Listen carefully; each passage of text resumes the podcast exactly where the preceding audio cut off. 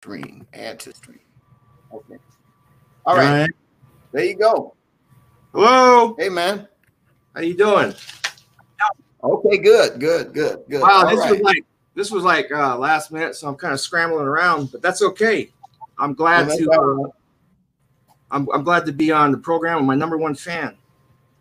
So I appreciate that. I appreciate you coming on and sharing your time with us, because you know, I'm always open to anybody that's got anything that they want to, you know, shed some light on it, because I certainly, you know. What, yeah, me and Chuck Middleton were just talking about that. We're like, look, here's the thing. And, you know, I'm not blaming people. Okay. You were raised a certain way. You were raised with certain doctrine beliefs. And to break free from that is difficult. But there's one thing that is for sure, that you'll hear a matter, you'll listen to it, and then you'll base your decision on that. And yeah, that's why me and Chuck were, just glued to your channel, because, well, not only are you relevant with, you know, the times that we're in, and you speak on those things, you know, you are open to listening to, you know, different. I try to remain teachable. Yeah. So let me just start off. Remain teachable. Just because I believe in the pre-trib rapture does not mean that I think that we're going to escape trouble. You know, the church has been in trouble. It was in trouble 2,000 years ago, and the church is in trouble today. The rapture is a moed. A moed is an appointment. So God has set, just like the birth of Christ was set for a time and a date, the rapture is set for a time and a date that only the Father knows. And it's coming. Yeah. It's not determined on how badly the church is being persecuted. It's not determined on certain world events.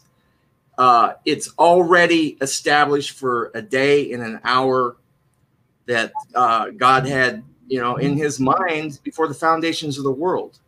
And so that's when the rapture is going to happen. Now, I believe that the rapture is the first judgment. It's the first judgment on a God-rejecting world. Okay, now remember, it says that when they say peace and safety, sudden destruction comes on them. That sudden destruction, I believe, is the rapture, coinciding with Satan and the fallen angels being kicked out of heaven and coming to the earth. And that's what basically kicks off the tribulation, which I believe is 7 years. So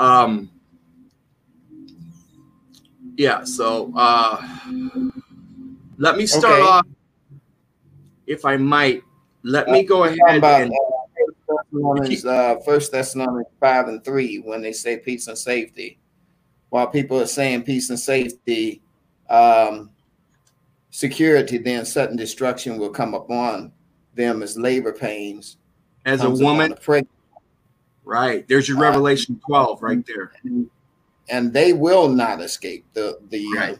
I'm sure we're talking about those who are appointed to God's wrath.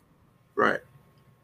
Right. So now when I was reading that, I was thinking that was related to the wrath, because he says, but God has not appointed us to wrath.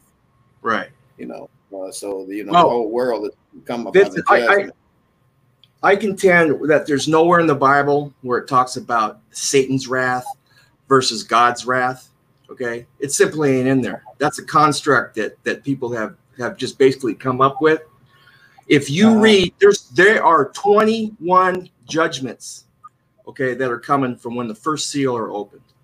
Okay. The first 7 seal judgments kill 1/3 of mankind.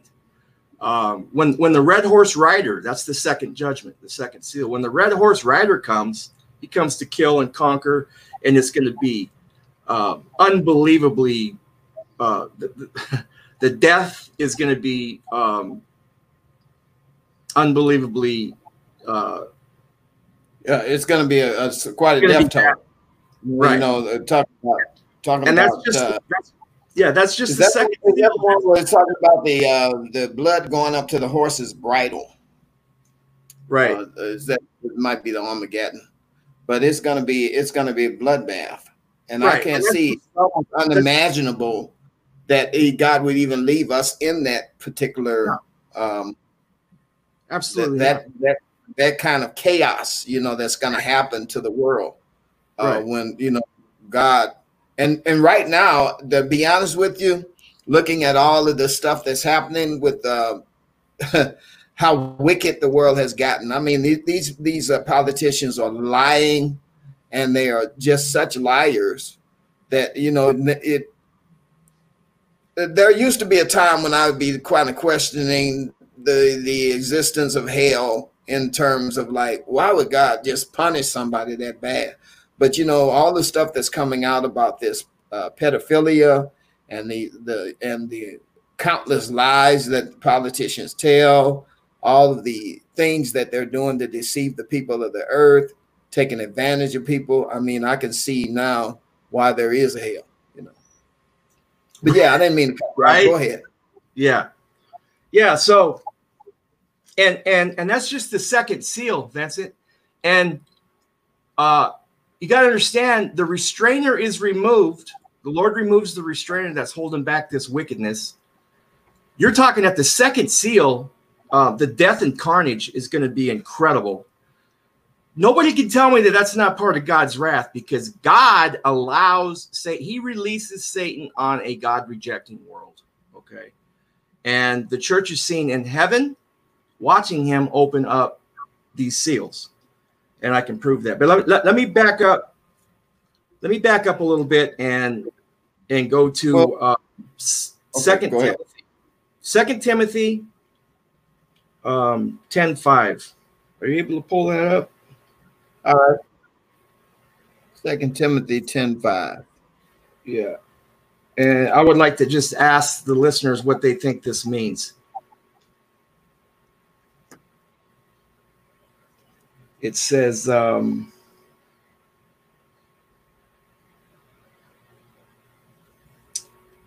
quickly. Talks about rightly dividing the word of truth, okay, and that we're commanded to rightly divide the word of truth. And this is the problem most people. Okay, you got it? Did you want to read that? Or?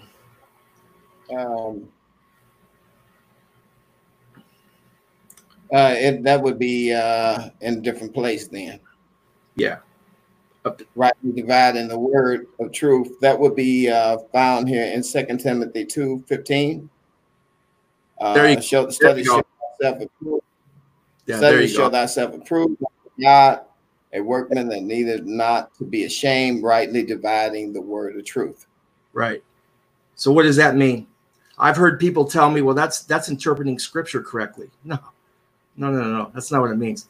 It means that all scripture is for you, but not all scripture was written to us, the church. And Romans through, Philemon was written specifically to the church age. That's where you find the mystery of the rapture. That's where you find the mystery of the church, the gospel that was written specifically to the church. So what I want to do first is I want to rightfully divide, and I want to debunk the smoking gun that post-tribulations use, and that's Matthew 24. Okay, they'll read Matthew 24, where it says, "After those days of the tribulation," you know the verse, and they'll say, "See, yeah, it's after the tribulation." Well, here's the problem. Right. Well, yeah, see, I get it, I get what you're saying, and I've said that too about Matthew, in terms of Matthew 24 was written to the Jews. Right. Specifically about the end time that would happen with them. But there is a difference between the mystery that Paul was speaking about and what the Jews were going to be going through. And so, yeah, I could see that there could be, in this interpretation, yeah, a division between the church and the people in the church age, and then the people of the Zionists, the Jews, the continuation of God dealing with the Jews. And right now we're at the 69th week, and this is the church age. Absolutely. And so, yeah, go ahead. And for those who think that Matthew was written to the church, because they'll use that verse and say, you know, here's the proof that it's after the tribulation. For those that believe that, give me this much. If you're going to take a verse out of Matthew and apply it to the church, you got to take all of Matthew and apply it to the church. And I ask people, are you going to give me that much? Well, yeah, of course. Yeah. Okay. Well, let's go to Matthew 10:5, where it says, these 12 Jesus sent forth. And who are the 12? They're the 12 Jews from the 12 tribes, and commanded them, saying, go not into the way of the Gentiles and into any city of the Samaritans. Enter ye not, but go rather to the lost sheep of the house of Israel. So the Gentiles weren't even invited. Okay, we were not to be saved. That was the original plan, was for Jesus to come back and to save his lost sheep. Okay, we were not in the picture. So you can't take this verse where he's saying, where he's commanding them, yeah, don't go to the Gentiles. Do not go. Do not enter into the Samaritan. Do not share the kingdom. This is not for them. Salvation is to the Jews. So you can't take this and apply it to the church, is my point. So you're right. Yeah. It's an instruction book to the Jews during the tribulation, and that's rightfully dividing Scripture. Okay. All right. So that's where I'm at on that. Let's get down to some really good stuff. So can I show you a verse in the Old Testament that is clearly a rapture verse? Let's go to Psalms 50. I like using the King James. Okay, we're going to go to Psalms 50. Now, I'm going to read this, and I just want folks to just let the Scripture speak for itself. Listen to what's being said, and you tell me what you think, okay? So here in Psalms 50, and the Lord says, there's two events going on here. The Lord says, the mighty God, even the Lord, hath spoken, and called the earth from the rising of the sun until going down thereof. Out of Zion, the perfection of beauty, God hath shined. Our God shall come and shall not keep silent. A fire shall devour before him, and it shall be very temptatious. How do you spell it? That's what's the definition of that word? Just a lot of chaos going on. Tempestuous. Yeah, like a storm. A lot of chaos, storm. Yeah. Yeah. Okay. Yeah, really troublesome. So the Lord's coming. Yeah, around about him. It's going to be very tempestuous round about him. And remember when it says that the Lord's going to shake the heavens and shake the earth? Well, it says right here, he shall call to the heavens from above and to the earth that he may judge his people. Then it says, verse 5, this is key. Gather my saints unto me, those that have made a covenant with me by sacrifice. Who are these saints? Who made a covenant by sacrifice with the Lord, by his blood? The church, that's right? Good. That's verse 5. Yeah. Now go to verse 6. Everything changes here. Yeah. Now he's addressing, everything changes here. And then he says, so he's gathered his saints. They're gone.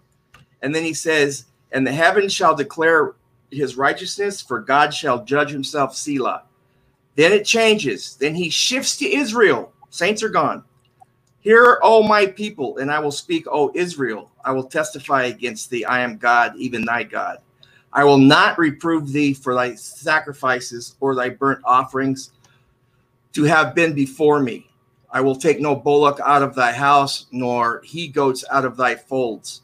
For every beast of the forest is mine, and every cattle upon a hill. I know all the fowls of the mountain, and the wild beasts of the field are mine. If I were hungry, I would not tell thee, for the world is mine, and the fullness thereof. Will I eat flesh of bulls, or drink the blood of goats? Offer unto God thanksgiving, and pay thy vows unto the Most High. So he's speaking to Israel. And then verse 15. To Israel, because they commence sacrifices again. Right. They've started sacrificing again. Right. So verse 15, this is key again. And call upon me in the day of trouble, and I will deliver thee, for thou shalt glorify me. Where does it say in Revelations where the Jews are going to call upon the Lord before he comes back? At the second coming, the rapture's already happened. We're talking about the second advent. So this is interesting. So who are these people back here? Vincent? Yeah, they are. Verse 5, gather my saints unto me, those that have made a covenant with me by sacrifice. They're gone. Then he goes to Israel and basically tells them he's coming with a whip. Okay? Wow. He's coming to judge. And he's telling them, get on your knees, thank God, and call on me in the day of trouble. We all know Jacob's trouble is the 7-day tribulation. So there's an Old Testament proof right there. I don't see how you get around that. That is pretty profound because, again, that's eye-opening. He shall call from heaven above and to the earth that he may judge his people. Gather my saints together unto me. Right. That's first sentence. Have made with me my sacrifice. Okay. So there's that. Yeah. I mean, I can see that. That's good. That's really good. What do you guys think out there? Let me see here. Oh, it gets better. It gets better. Continue up to the third heaven. Yeah. You're saying by God's grace. Revelation chapter, Corinthians, 2 Corinthians chapter 12 and 2 through 4, huh? Okay. All right. Okay, let me fire off. Guys, I'm not trying to. They're saying I'm blocking your points. Okay. Go ahead and make your point. They said. Oh saying, no! I hope I'm not being rude. Somebody said, "Let him make it breathe every once in a while." You know, I can't breathe, Vincent. Where's my mask?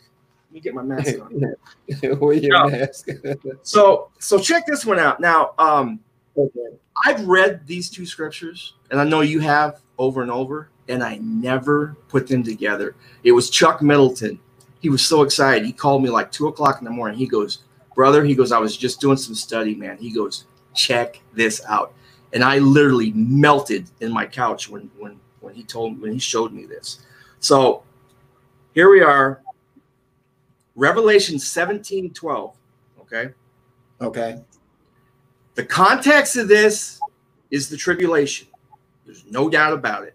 And it says right here, it says, and the 10 horns which thou saw are 10 kings, which have received no kingdom as yet, but receive power as kings 1 hour with the beast. So this talks about the Antichrist is going to give power unto these 10 kings for 1 hour. What is that 1 hour? That 1 hour is the tribulation period. That is the New World Order. That is the time of testing for the people left behind, right? It's obvious what that 1 hour is, unless someone else can give me a different opinion on that. That's what that means. So remember the 1 hour with the beast. This is during the tribulation period, all right? I believe that the 10 kings are already selected. I just believe that we're waiting on the restrainer to be removed and for this New World Order to kick off, and these 10 kings are going to step up and rule and reign with the Antichrist. I believe that those kings are ready to go. That's my personal opinion. Okay. So they haven't received their kingdom yet. They haven't received it yet because the restrainer's still here, restraining this New World Order from happening. Okay, we got that. Now let's go to, this is incredible. Go to Revelations 3:10. All right. This too is using the same verbiage. And this too is talking about the tribulation period. And it says, because thou hast kept the word of my patience, I also will keep thee from what? From the hour of temptation that shall come upon the whole world to try them that dwell upon the earth. It's the same hour. It's the same time frame that the 10 kings rule with the Antichrist. And Christ says he's going to keep us from that hour right there. When I saw that, man, I about fell out of my shoes. Yeah. So go back there and tell me about that hour again. So they're going to rule. The beast is going to have 1 hour. Right. Right. So here the Lord says he's going to keep us from that hour of temptation, which shall come upon the whole world. Uh-huh. That is the New World Order. That's the beast system. He's going to keep us from that. And the proof was, we're going to go back to Revelation 17:12, and it says, and the 10 horns which thou sawest are 10 kings, which have received no kingdom as yet, but receive power as kings for 1 hour with the beast. Ah, that's good. Boom. Boom. Boom. Right there. Is that exciting or what? And so in going back in 3:10? What was it? Yes, sir. That we're going to that 1 hour. You're connecting that with that 1 hour there. Yeah. Yeah. You won't find that language anywhere else in the Bible about the 1 hour. And that is obviously talking about the time frame of the tribulation, because that's what it, you know, it's what it is. Well, brother. That 1 hour. This stuff here. Yeah. You know, we are hugging Jesus and kissing him on his cheek. You know, man, because it's getting bad. It is. It is getting bad. And I'm not saying it's not going to get any worse, because you know, we could have a World War III. That's not that's not going to trigger the rapture. Okay, we could have many problems and tribulations, and I'm not denying that. But now you're just making a distinction between the tribulation that we have now versus the great tribulation. Right, right. So you're saying the great tribulation is the last 7 years of mankind's history. That's what it is. It's the last. It starts. It kicks off. The last 7 years. It's the time of Jacob's trouble. Yes, sir. The whole seven, not in the middle. Because you got people, Vincent, who say, well, you know, this Rosenthal guy who came up with this, you know, mid-tribulation, pre-wrath or whatever. You know, you want to talk about a new teaching. I mean, that just came out in the 80s, right? And here's the thing. The Bible does not support a mid-tribulation rapture for the church. However, it does support a mid-tribulation rapture, but it's clear it's the 144,000. Church is not mentioned there. Okay, it's the 144,000 only that get taken up midpoint through the tribulation. So there is a rapture, but not for the church. It ain't. Is that along with the taking up of the two witnesses? That's after. Once they're taken up, the two witnesses finish out their ministry, and then they're the last two to be left as witnesses for Christ before Christ actually comes back and puts down this evil and this sinful world. But yeah.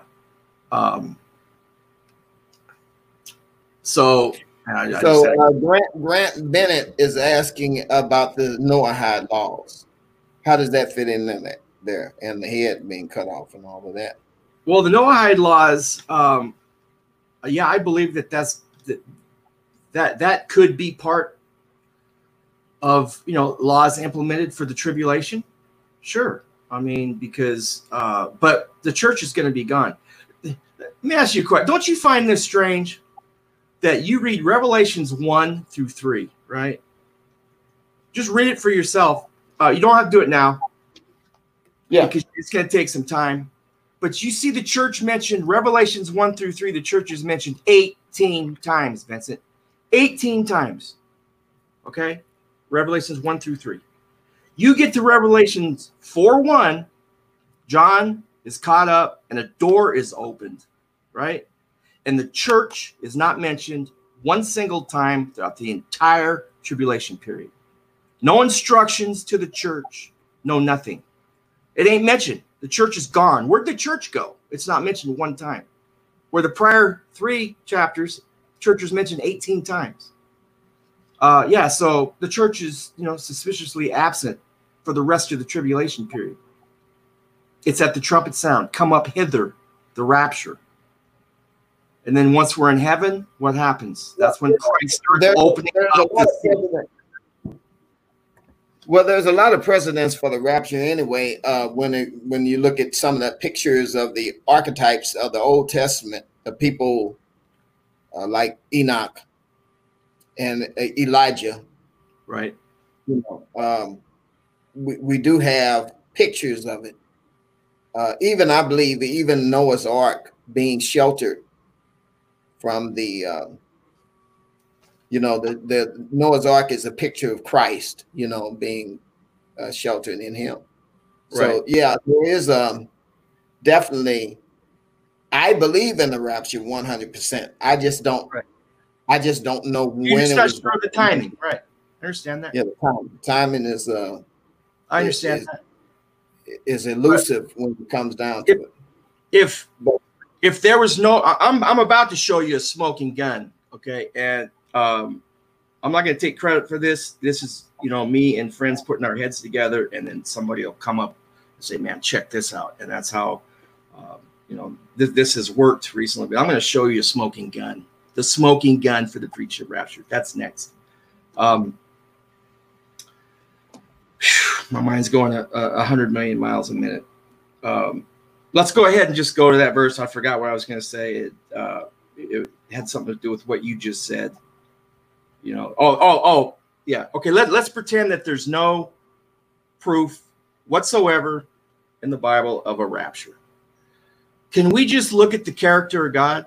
Can we just do that? Can we look at the character of God and ask ourselves what he's done in the past?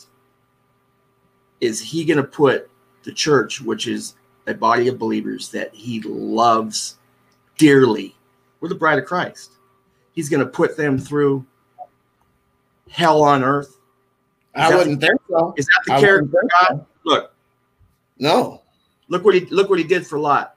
He saved Lot. That's a picture of the rapture. That's a picture of the rapture right there. Because he went up. He went up out of that whole area. Those who love him. It might be easier for people to give me an example of where God has taken a group of people that love him dearly, okay, that are saved and doing, the right things, that are following Christ, and God just threw them to the wolves. Give me one example in the Bible. So we got Lot, we got Noah. Everyone knows the story about Noah, okay? His whole family. There was so much wickedness going on back then. I mean, most of the people on earth back then were hybrids anyway, you know what I mean? But Noah and his family were saved. So, there's a picture there. You go to Egypt with Pharaoh, okay? He saved the Hebrews from Pharaoh, right? They painted the blood on the doorsteps when the death angel came over to kill the firstborn. That blood was a picture of Christ, saving us. So he saved them. Not only he saved them, but he led them out of their captivity, and we all know the story. So each and every time, what you see in God's character is those who love him. He protects. He protects. Look, this is something I didn't have written down, but I'm going to go ahead because it just popped in my head. So, let me give you the example of. Do you remember the story? With Moses, and he smote the rock, and then the water poured out. Yeah, for the people. Okay, you know the story, right? Yeah. Moses was told. Where's that verse? Moses was told to speak to the rock. What is the rock there implying? Jesus. That's right. Absolutely, 100%. It's Jesus. So. What did Moses do? He went in there and smote the rock twice, right? And because he did that, you're talking about Christ is the rock. He smote the rock twice, and because of that, he could not go into the promised land. We're all looking to go into the promised land. Okay. Yeah. It was because of unbelief. The scripture says it was because unbelief. That's why he did what he did. So, now, do you think that our God, Jesus Christ, with the church that he loves is going to smite his body the second time. Now I'm talking about Christians as a whole. Okay. Yes, there's Christian persecution. Yes, there's been martyrdom. I understand. I'm talking about Christians as a whole. Is he going to leave us all down here to be beheaded by the, to be wiped out, to be killed by the Antichrist? That's clearly what Revelation says. Man, if you're left behind during the tribulation, you know as well as I do, if you read Revelations, there's not going to be many survivors. Okay, he's given power over the saints to kill them. That's what Revelation says.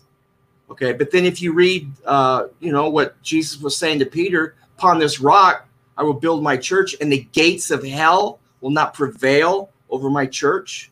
You got a contradiction there. Unless that verse is true, the gates of hell will not prevail over the church and the church is removed prior to the Antichrist. Just that's a good point. That's something that I had never thought about. That is really good, because the gates of hell can't prevail against the church because God said it can.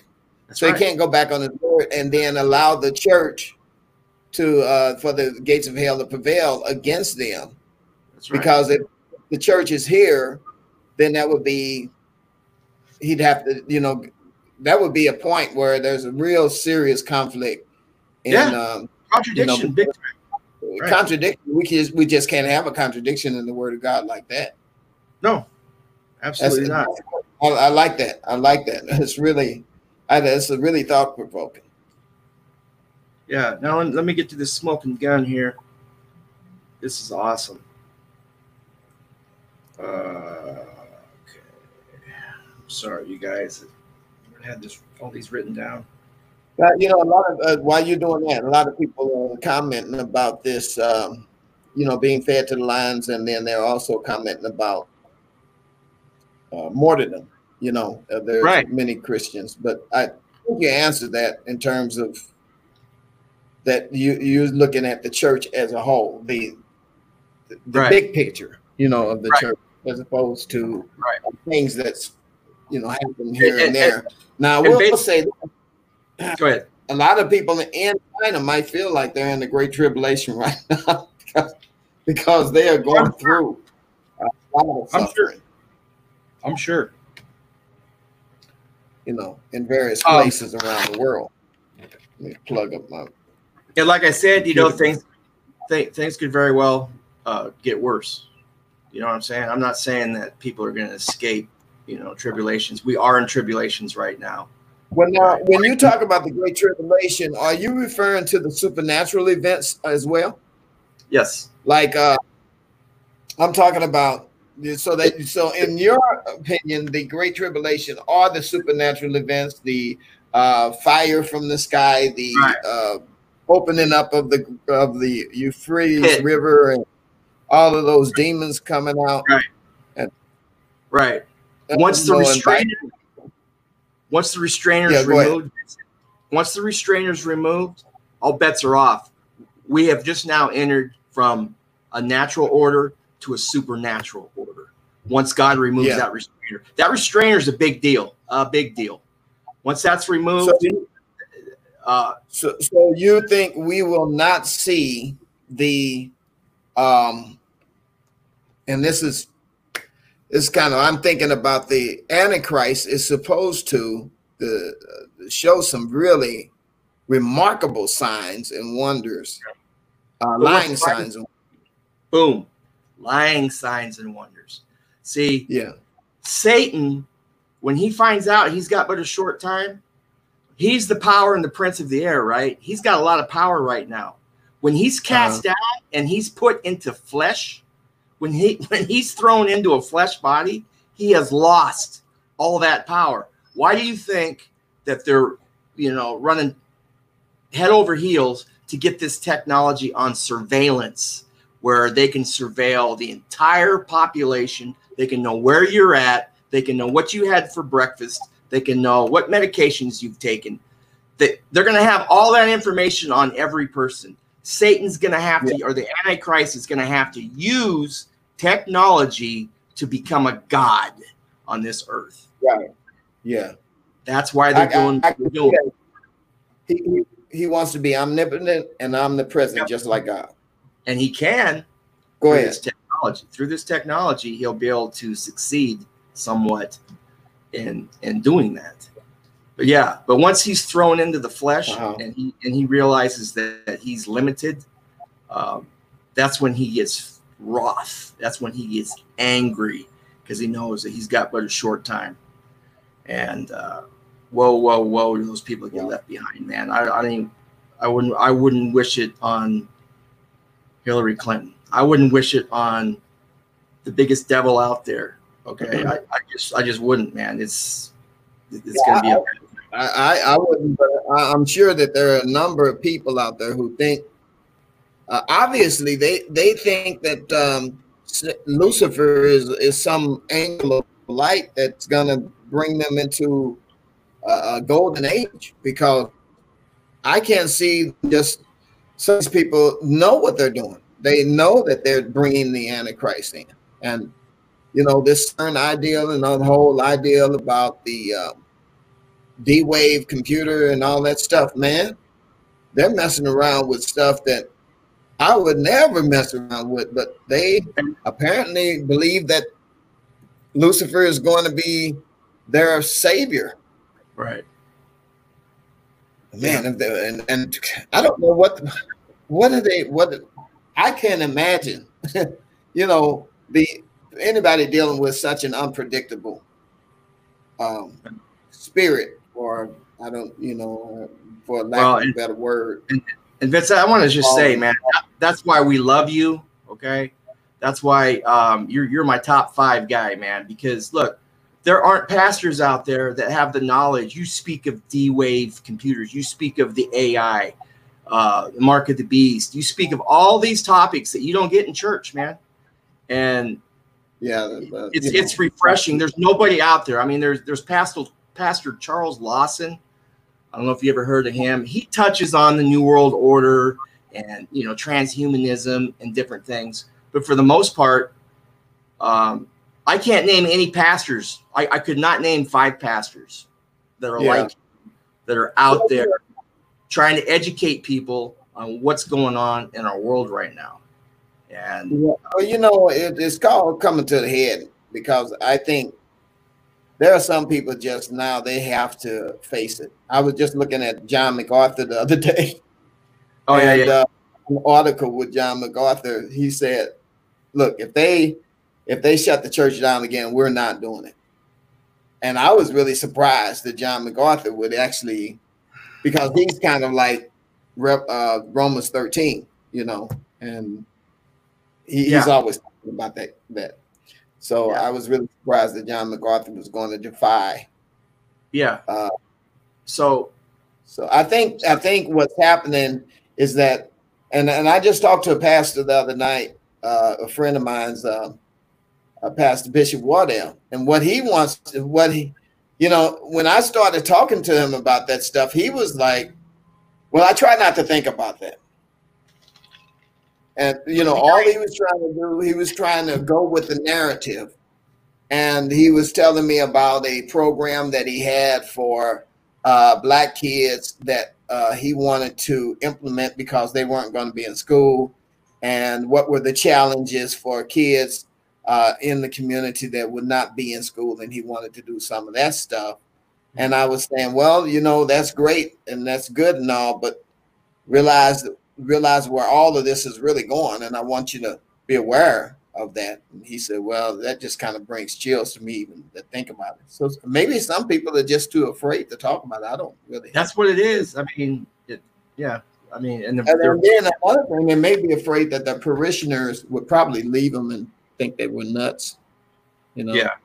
Who knows? Yeah, but so Vincent, I need you to shut down your church, okay, as the governor of your state, but all the Planned Parenthood facilities in your state will remain open. And I'm sorry that may upset you, but we need to, you know, we need an outlet to bring in these babies and you know, chop them up.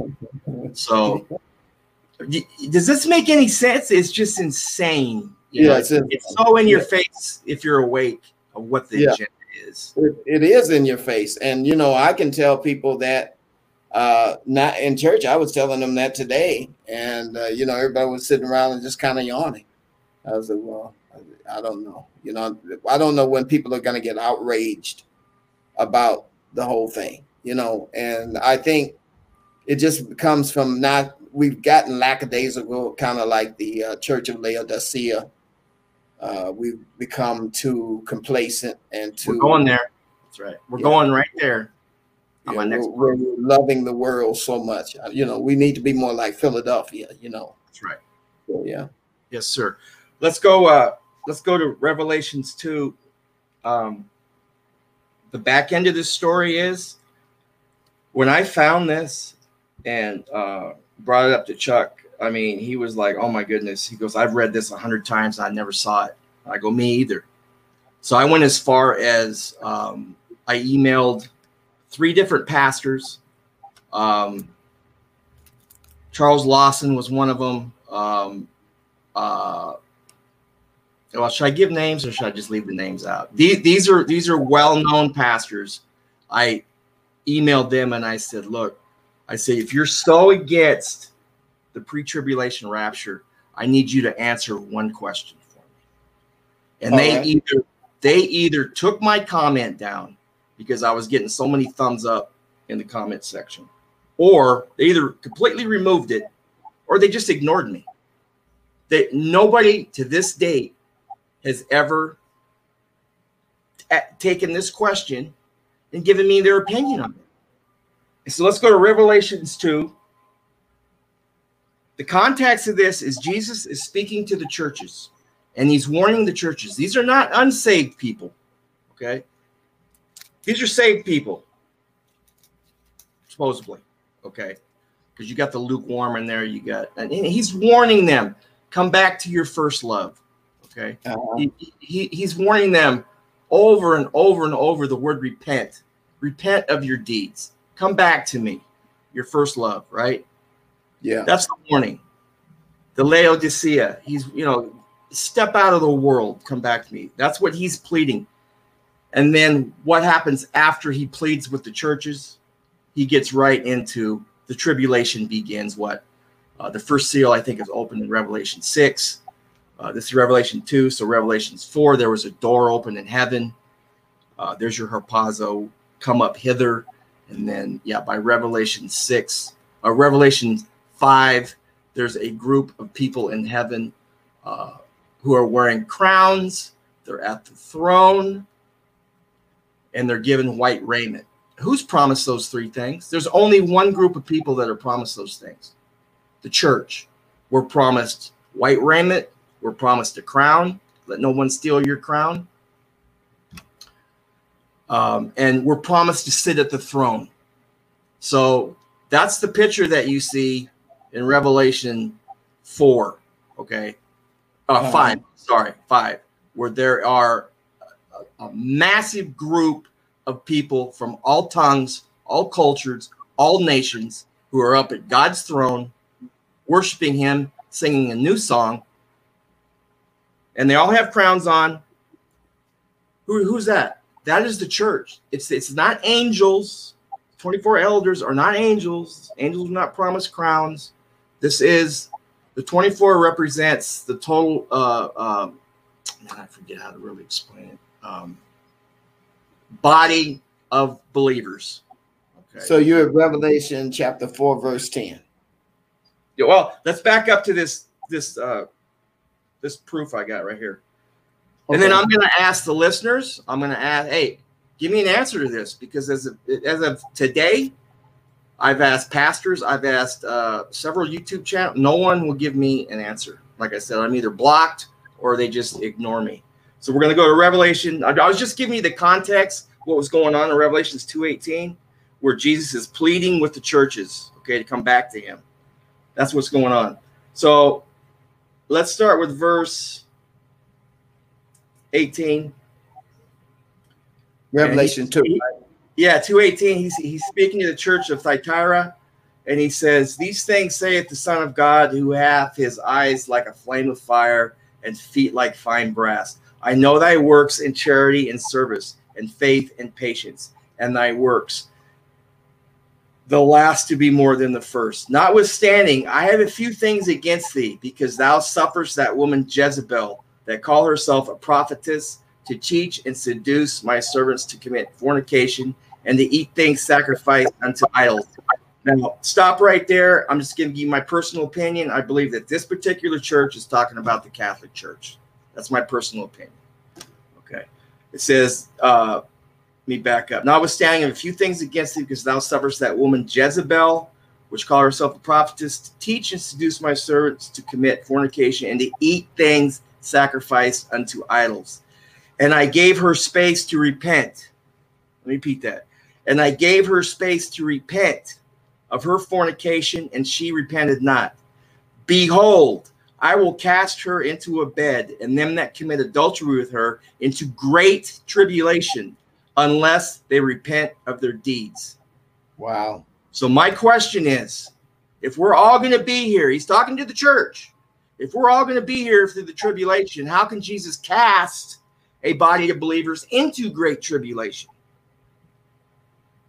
And it's like crickets out there. No one responds. No one's got an answer to that. You want to know why? Because there is no answer. The answer is the church is gone. Okay. He's going to remove his church. And I'm not going to get into the lukewarm and who's left behind, because I'm not fruit inspector. Okay. That's up to God who gets left behind. Okay. Those that aren't, you know, well, truly converted. I wonder if, you know, they did a word study on it, you know, like, searched it out in the Greek. Well, it'd be interesting to find out. Yeah, I haven't done that. I know you're good at doing stuff like that. Maybe you could check that out. I don't know. I'm you know, it's so matter of fact and right in your face though. And you there. Yeah.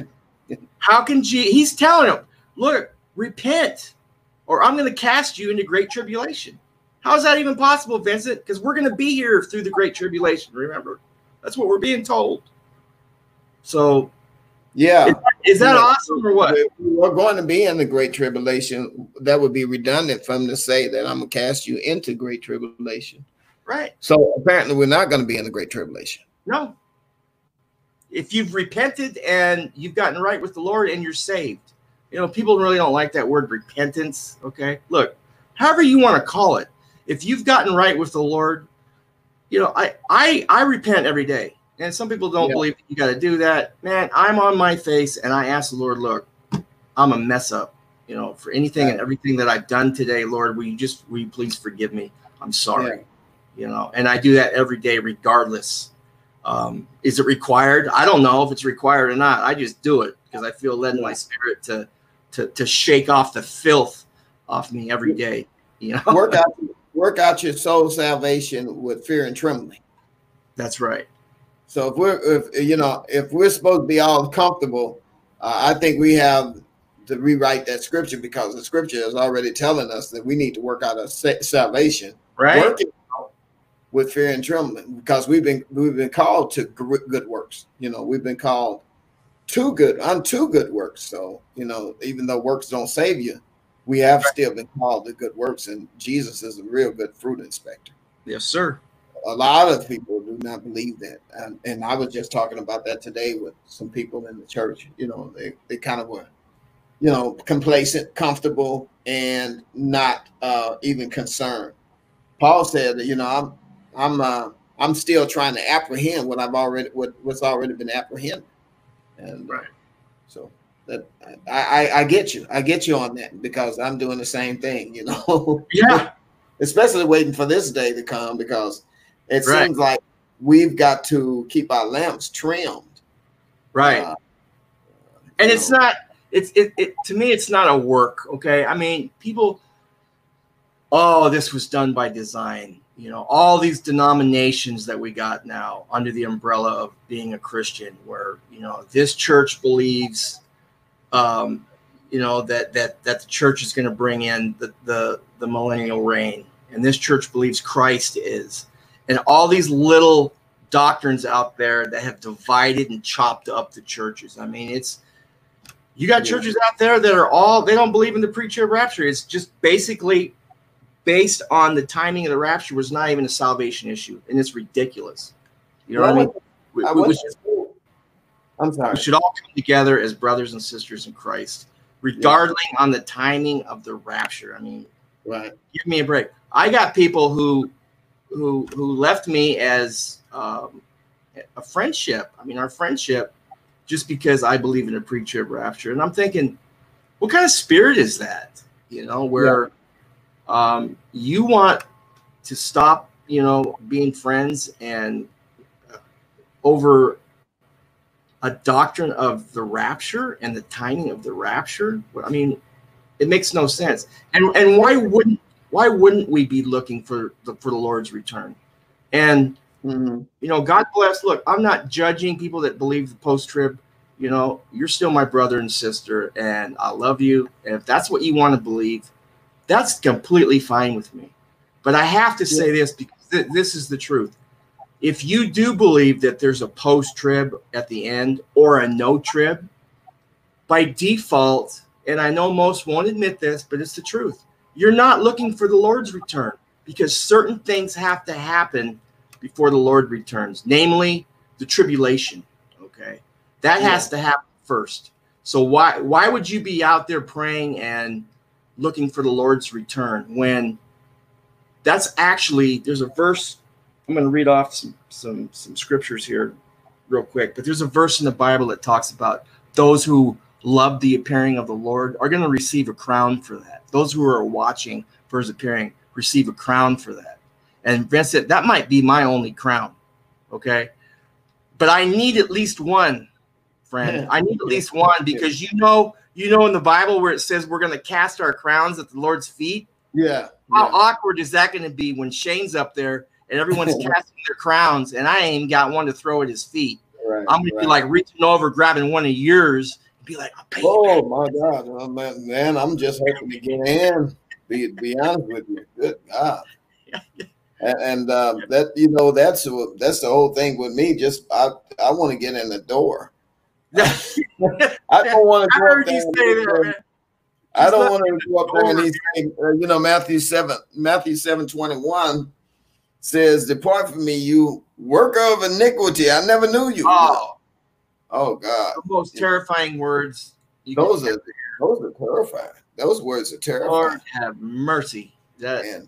Yeah, we don't want to. I want. Do you remember me? Do you remember me, Jesus? You know, so that's what I'm always doing. I try to make sure that I'm doing what I need to do. That's right. That's what we're all doing. Hey, let me. I know that we're gonna wind this up. Let me just read some real quick scriptures or rapid fire for people. Okay. If people want to write these down, now's the time to do it, and you can read them later. But I'm gonna read them real quick. Okay, you got Revelation 3:1. Behold, I come quickly. Hold that fast which thou hast, that no man take thy crown. Nobody's stealing my crown, buddy. That ain't happening. All right. 2 Timothy 4:8. Henceforth there's laid up a what? Here it is again. A crown of righteousness, which the Lord, the righteous judge, shall give to me on that day. This is Paul speaking. And not to me only, but to all them that love his appearing. There's that crown I'm going to get right there. If I only get one, I got that one coming. So I'll have something to give the Lord, you know. All right, Luke 21:28. And when these things begin to come to pass, look up and lift your heads, for your redemption draw nigh. What things? If you go back, it talks about all the things that are actually have already started taking place on the earth already. And what's the Lord is interesting. It says, when you begin to see these things come to pass. Now, it doesn't say after these things come to pass. It says when you begin to see these things come to pass, look up, for your redemption draws nigh. Revelations 4:1. After this verse right here, the church isn't mentioned one single time throughout the entire tribulation period. Not one time. After this I looked, and behold, a door was opened in heaven, and the first voice which I heard were as a trumpet talking to me, which said, "Come up hither," there's your harpazo, "and I will show thee things which must come hereafter." What things is he showing?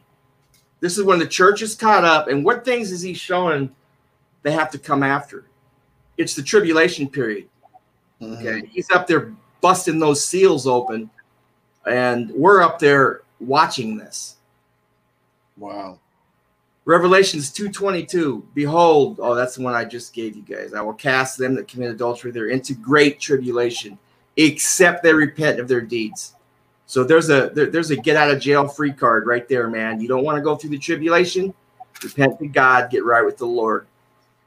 And he promises that you won't have to go through. And what's interesting is that here Jesus, the one who died on the cross for our sins and we gave us grace, telling us as the church to repent. Yes, sir. You know, there you have it. Jesus is telling you to repent. Some people say, we don't have to repent once we've been saved. Yeah, right? You know what? I didn't want to go there, man, but I've read that verse too, and I'm like, man, Jesus says that we need to repent. And what's repent mean? It just means what, Vincent? It means to change a mind. Right? To turn from our wicked ways. As best we can, turn away from wickedness, leave this world behind. There's nothing left in this world to love. I mean, to me, there's nothing left for the in this world. No, it's not. Actually, it's not. As a matter of fact, if you don't give it up now, you must be brain dead. Oh yeah, you got something seriously wrong. You know, some people are still, you know, trying to celebrate. I can't wait for the movies to start back again at the movie theater. I'm like, look, they're finished programming us. Now it's getting ready to do something else. Yeah. We're on the verge. Yes, sir. Okay, 1 Thessalonians 4:16. For the Lord himself. Okay, let me just say real quick. Those people that say that the last trumpet, the rapture happens at the last, was it the seventh trumpet during Revelations? Okay. I'm gonna debunk that right now. Because first of all, those judgment trumps are clearly blown by angels. We're talking about two separate events here. I just had a guy come on my video today and say, no, you got it wrong. You know, the rapture is clear. It happens at the last trump. Okay. Well, here's the thing. Those are judgment trumps and they're blown by angels. It's crystal clear. What's 1 Thessalonians 4:16 say? For the Lord himself shall descend from heaven with a shout, with the voice of the archangel, and with the trump of God. There is no mention of angels. This says the Lord himself descends with the trump of God. So this is clearly two separate events. This is the rapture when he comes to the clouds and calls us home. The judgment trumps, okay, that's during the tribulation. We're gone. Two separate events. Mm-hmm. Then which we are alive and remain shall be caught up together with him in the clouds to meet the Lord, and so shall we always be with the Lord. I can't wait for that. What else did I have? Romans 2:10. But glory, honor, and peace to every man that worketh good, to the Jew first and also to the Gentile. I don't know why I put that in there, but it sounds good anyway. Okay. A point I want to make. The rapture is known as a mystery. It wasn't known in Matthew. It wasn't known in the Gospels. It was a mystery that was given to Paul by Jesus Christ. 1 Corinthians 15:51. Behold, I show you a mystery. What is a mystery? A mystery is something unknown. A mystery is something that was kept hid in God from the foundations of the world to be given out at a certain time. And he chose Paul to reveal this mystery. Behold, I show you mystery. We shall not all sleep, but we shall be changed in a moment, in a twinkling of an eye, at the last trump. For the trumpet shall sound, and the dead in Christ raised incorruptible, and we shall be changed. This whole rapture is a mystery. So if you're putting that together with the trump of God in earlier. Yes. Luke 21:36. Watch. What does this mean? I mean, if we're going to go through the tribulation, they just need to, you know, erase this out of the Bible. It doesn't need to be there. Watch ye therefore and pray always that ye may be accounted worthy to what? Escape. And people are like, you're just trying to escape. tribulation. Yeah, man, I want to escape. I do want to escape. Right. Yeah, and the Lord says, you know, that we should be asking to be worthy to escape. Yeah. All these things that shall come to pass and stand before the Son of Man. People don't like that word worthy because they think it has something to do with, you know, some kind of way we're destroying the gospel of grace by saying worthy. You know, we're not worthy. Yeah. Me and you aren't worthy of nothing. You know what I pray? I pray always throughout my day to be worthy to escape. But that worthy, I pray that I'm worthy in Christ, and that Christ's blood and his sacrifice covers a multitude of my sins, and he makes me worthy. That's why when we're in heaven, that's why we cast our crowns at his feet, because we realize we weren't worthy. Yeah. We're in heaven, and we realize we shouldn't be there, but because of him and his grace and mercy, we're there. Wow. Yeah. And we're like, he gets my crown. There it goes. Yeah. That's good. Oh, Jeremiah, let's see. Alas, for that great day, Jeremiah 37. Alas, for that great day, so that none is like it. It's even the time of Jacob's trouble. Not the church's trouble, Jacob's trouble. And here's the thing I want to say. People say, well, the tribulation, you know, is to purify and cleanse the church. It's like, are you kidding me? That's what people believe. No, it's not to purify and cleanse. That's not the purpose of the tribulation. The Bible's clear. The tribulation, tribulation is to bring the Jews to their knees for salvation.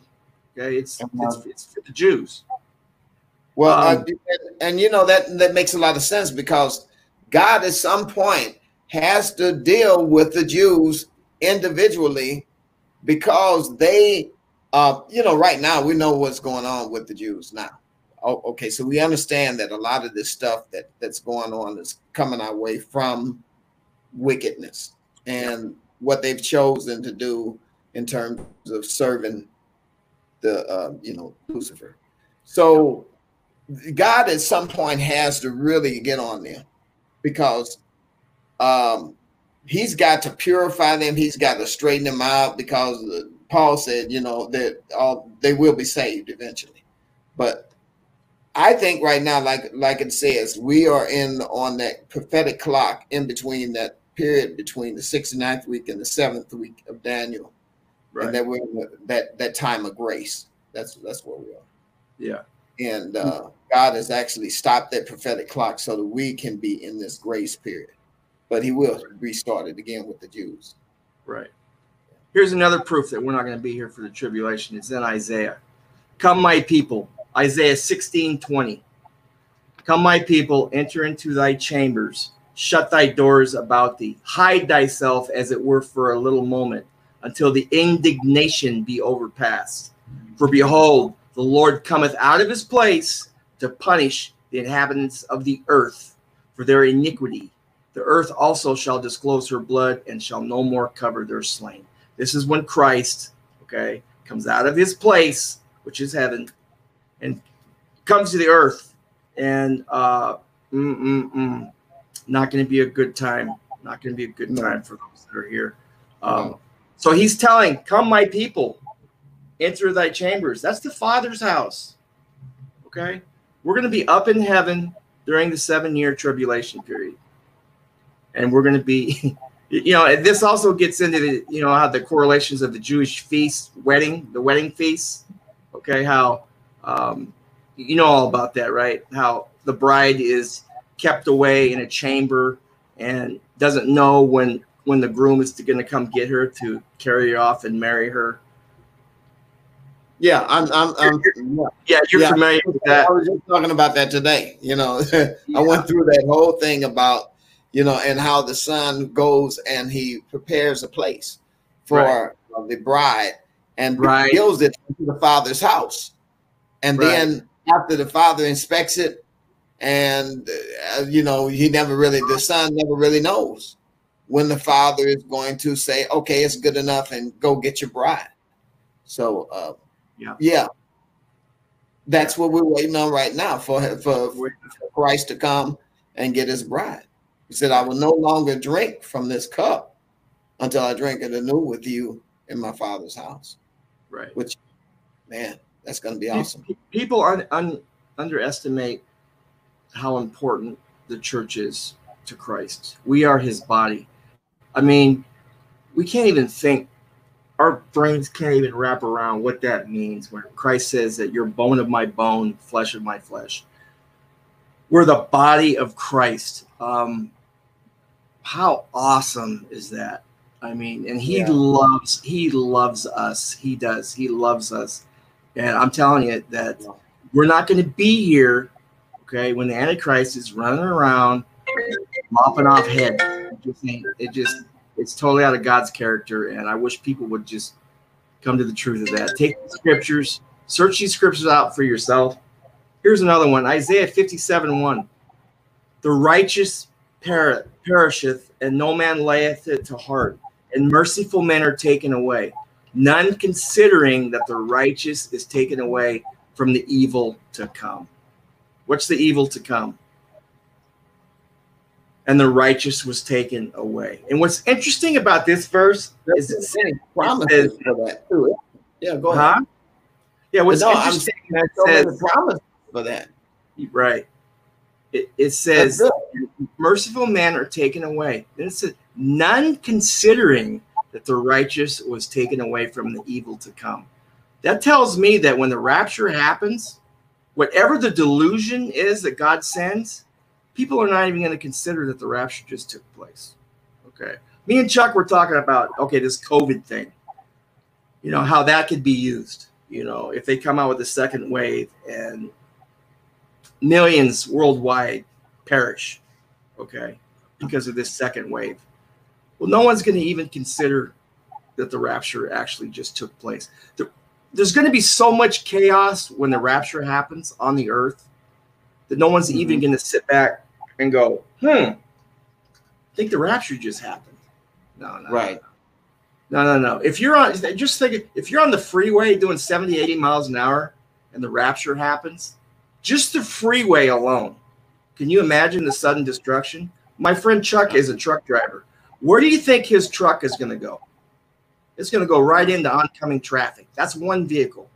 Just imagine when the rapture happens, the utter chaos. I mean, God forbid, you got two pilots in an airplane and both of them were saved. Yeah.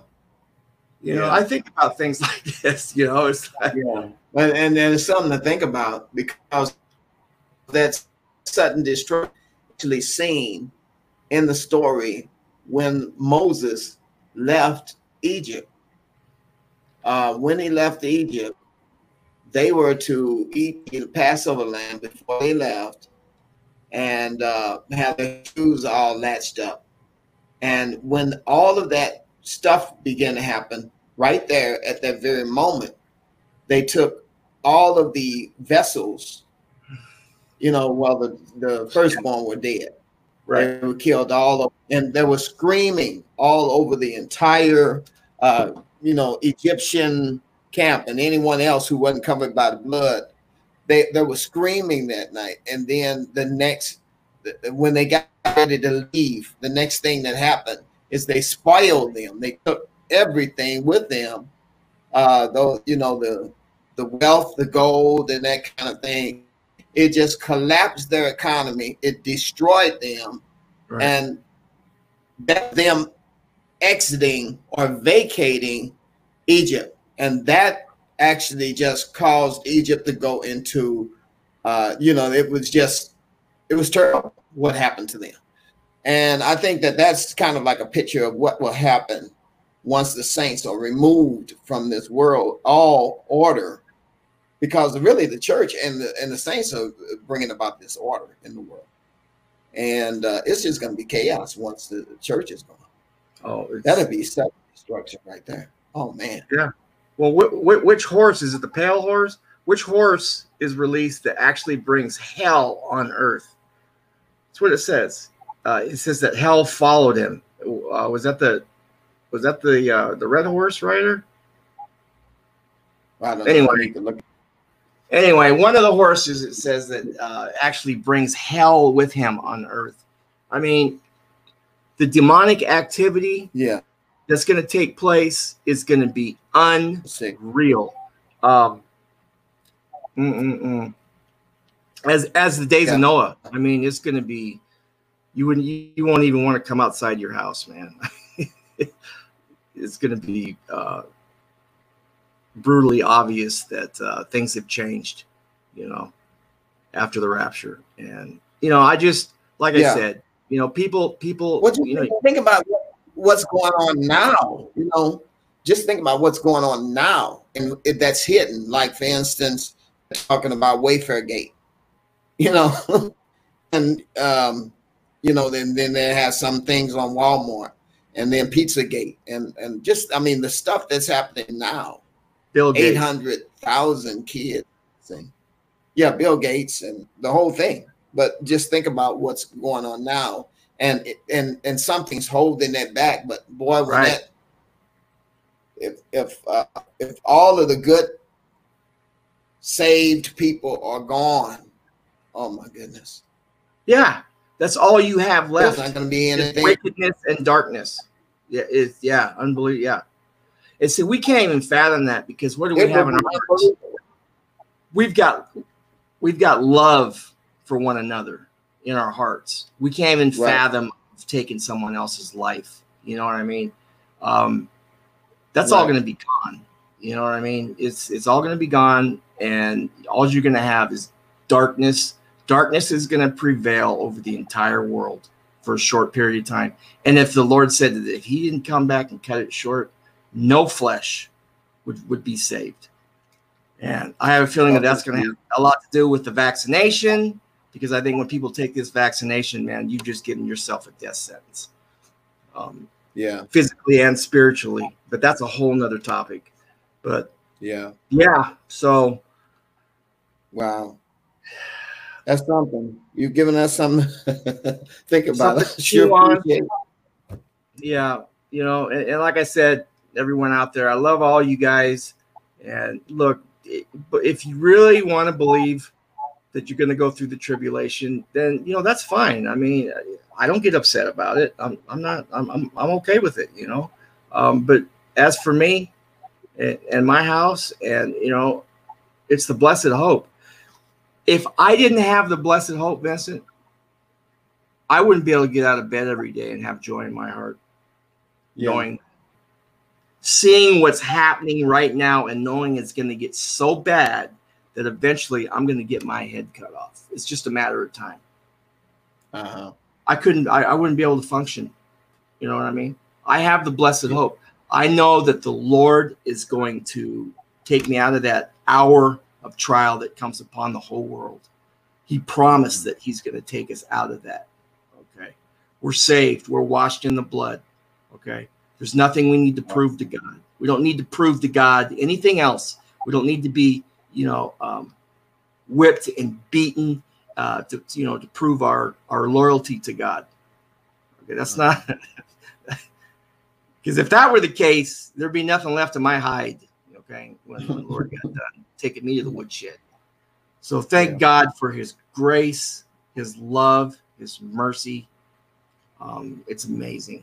You know, well, I want to thank you for, you know, coming on tonight, and it's been a wonderful experience, just fellowshipping in the Lord. Yeah. You know, and I appreciate you having me on, Vincent, and I know Chuck loves you to death too, man. He's like, man, I gotta go to bed. This has been. I'm gonna grab that video and download it and put it up on my channel and say hi to Vincent for me. I said, okay. So Chuck says hi. All right. Okay. Thanks for having me on. Yeah. Well, it's been wonderful. Yeah. Thank you. Maybe we'll do it again another time.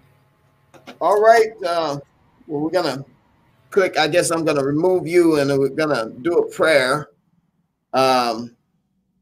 And we're gonna have prayer. Heavenly Father, we thank you, Lord, for the night. Pray, Father, for Lord, our friend Shane, ask you to bless him, bless Chuck as well.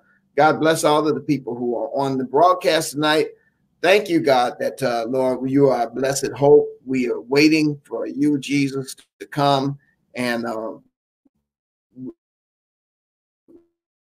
we want you, God, to be ready for you, that you can come back for church without spot nor blemish. In Jesus' mighty name, amen.